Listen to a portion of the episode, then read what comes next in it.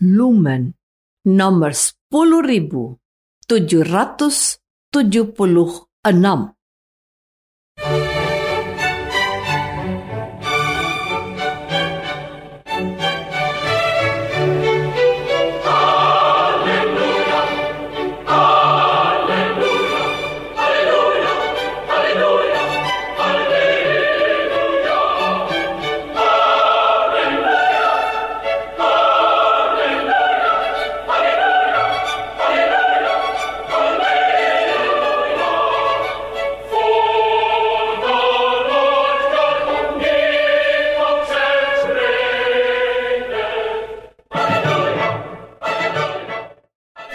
Saudara pendengar di segenap penjuru tanah air, selamat bergabung dengan Lumen Indonesia.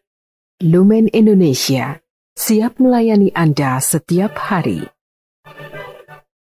Saudara terkasih, marilah kita bersatu dalam Tuhan kita Yesus Kristus yang tidak berubah dahulu, sekarang, dan selama-lamanya. Allah Sang Maha Rahim mengasihi dan menerima sebagaimana adanya kita Allah Bapa kita di surga senantiasa bersedia menolong, menghibur, dan meneguhkan kita dalam menghadapi segala permasalahan hidup sehari-hari.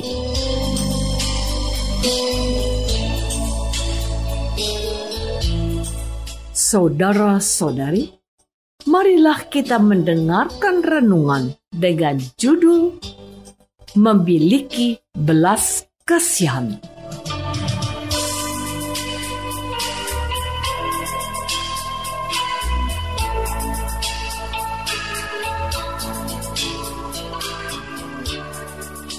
Yang berdasarkan pada Injil Markus bab 6 ayat 34. Ketika Yesus mendarat, ia melihat sejumlah besar orang banyak, maka tergeraklah hatinya oleh belas kasihan kepada mereka karena mereka seperti domba yang tidak mempunyai gembala. Lalu mulailah ia mengajarkan banyak hal kepada mereka.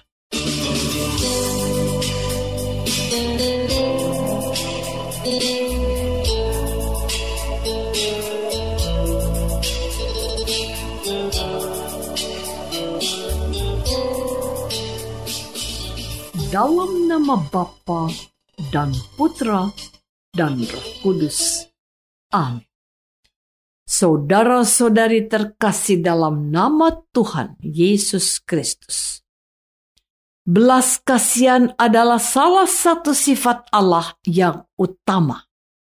Belas kasihan Allah lahir dari cinta kasihnya yang penuh melimpah tanpa batas. Karena itu, Allah memiliki sifat belas kasihan yang tidak terbatas dan tidak akan pernah habis. Berbeda dengan kita, manusia, yang memiliki belas kasihan, tapi sifatnya terbatas dan bisa habis. Belas kasihan yang dimiliki manusia berasal dari Allah. Maka semakin banyak kita berhubungan kita dengan Allah, semakin banyak kita memiliki belas kasihan. Contohnya, Ibu Teresa dari Kalkuta, India. Dia memiliki belas kasihan yang besar kepada semua orang. Ibu Teresa tidak tega melihat orang miskin yang menderita tanpa ada yang merawat. Dia juga tidak tega melihat orang sakit yang tidak dihiraukan oleh keluarganya sendiri. Beliau bisa melakukan semua itu karena kedekatan Ibu Teresa dengan Yesus. Setiap hari, Ibu Teresa meluangkan waktu untuk berdoa secara khusus dan berdoa dengan sungguh-sungguh.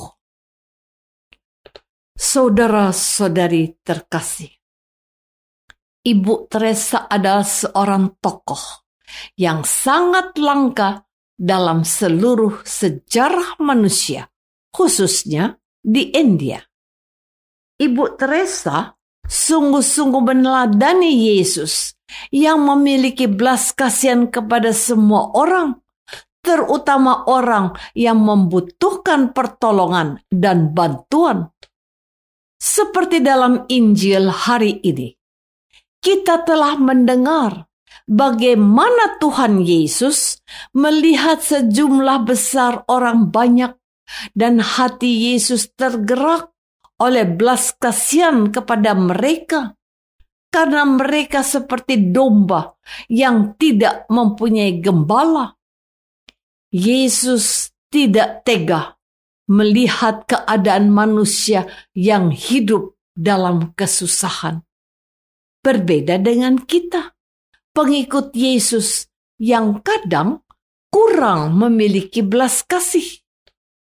Contoh, saat diminta menolong sesama, kadang muncul jawaban, "Aku sendiri masih kekurangan," atau ungkapan yang lain, "Aku mau menolong kalau aku sudah kaya." Dalam sekejap, jawaban seperti ini terlihat masuk akal.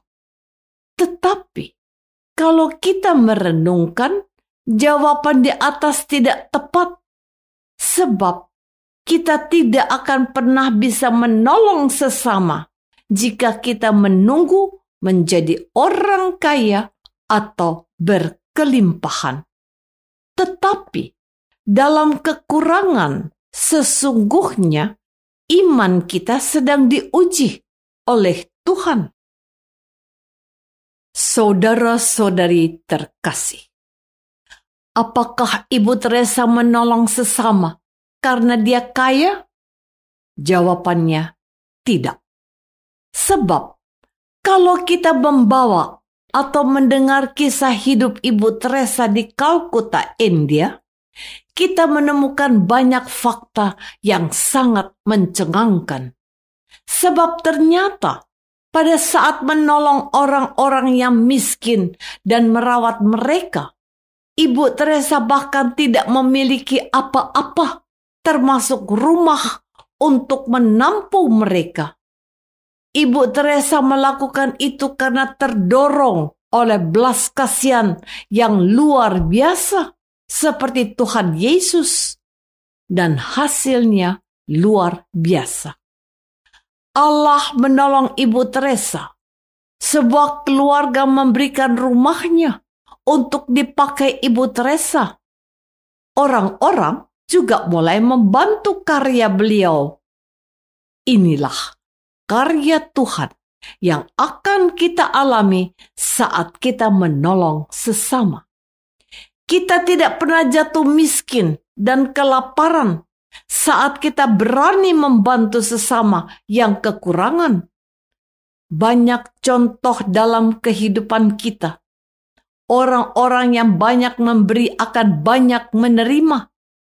Sebaliknya, orang-orang yang sedikit memberi akan sedikit menerima.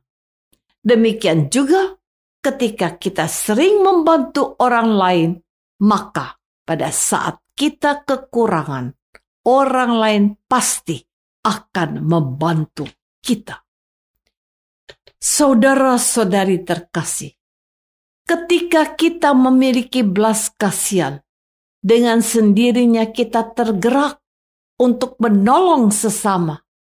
Sebaliknya, orang yang tidak memiliki belas kasihan akan sulit untuk menolong orang lain. Kita juga perlu mendekatkan diri dengan Tuhan. Dengan mendekatkan diri kepada Tuhan, secara perlahan-lahan Tuhan akan mengubah hati kita. Lama-kelamaan hati kita akan menjadi seperti hati Yesus. Sebab sifat manusiawi kita ingin menyenangkan diri sendiri. Sifat manusiawi kita yang kuat akan selalu menarik kita ke dalam diri kita sendiri. Kita lebih banyak memikirkan hal-hal untuk diri kita dan orang-orang yang terdekat dengan kita. Sementara jika kita dipenuhi belas kasihan, kita terdorong membahagiakan sesama. Kita lebih banyak memikirkan dan berusaha membahagiakan orang lain. Inilah kenyataan yang selalu bertentangan dalam hidup kita. Terkadang kita ingin menolong sesama, tetapi pada saat bersamaan kita sayang dan kasihan kepada diri kita sendiri. Rasa sayang dan kasihan dengan diri sendiri menjadi penghalang bagi kita untuk menolong sesama. Karena itu, kita mohon agar Allah mencurahkan belas kasihnya kepada kita.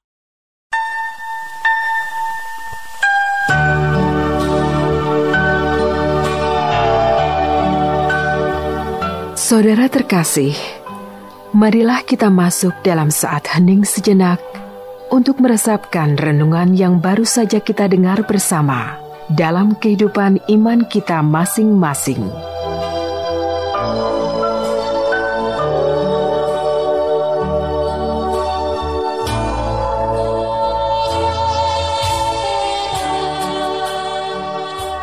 Apakah kita lebih mencintai dan mengasihani diri sendiri tanpa peduli dengan orang lain yang membutuhkan pertolongan kita?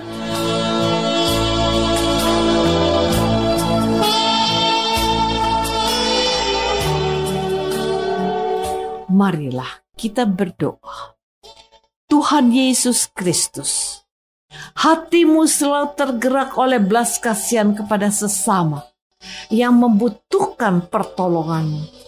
Sementara hati kami kurang memiliki belas kasihan kepada sesama. Bantulah kami supaya peduli dengan sesama yang membutuhkan bantuan maupun uluran tangan kami. Doa ini kami persembahkan dalam namamu Tuhan dan pengantara kami. Amin. Semoga kita semua selalu dinaungi dan dibimbing oleh berkat Allah yang Maha Kuasa, Bapa dan Putra dan Roh Kudus. Amin.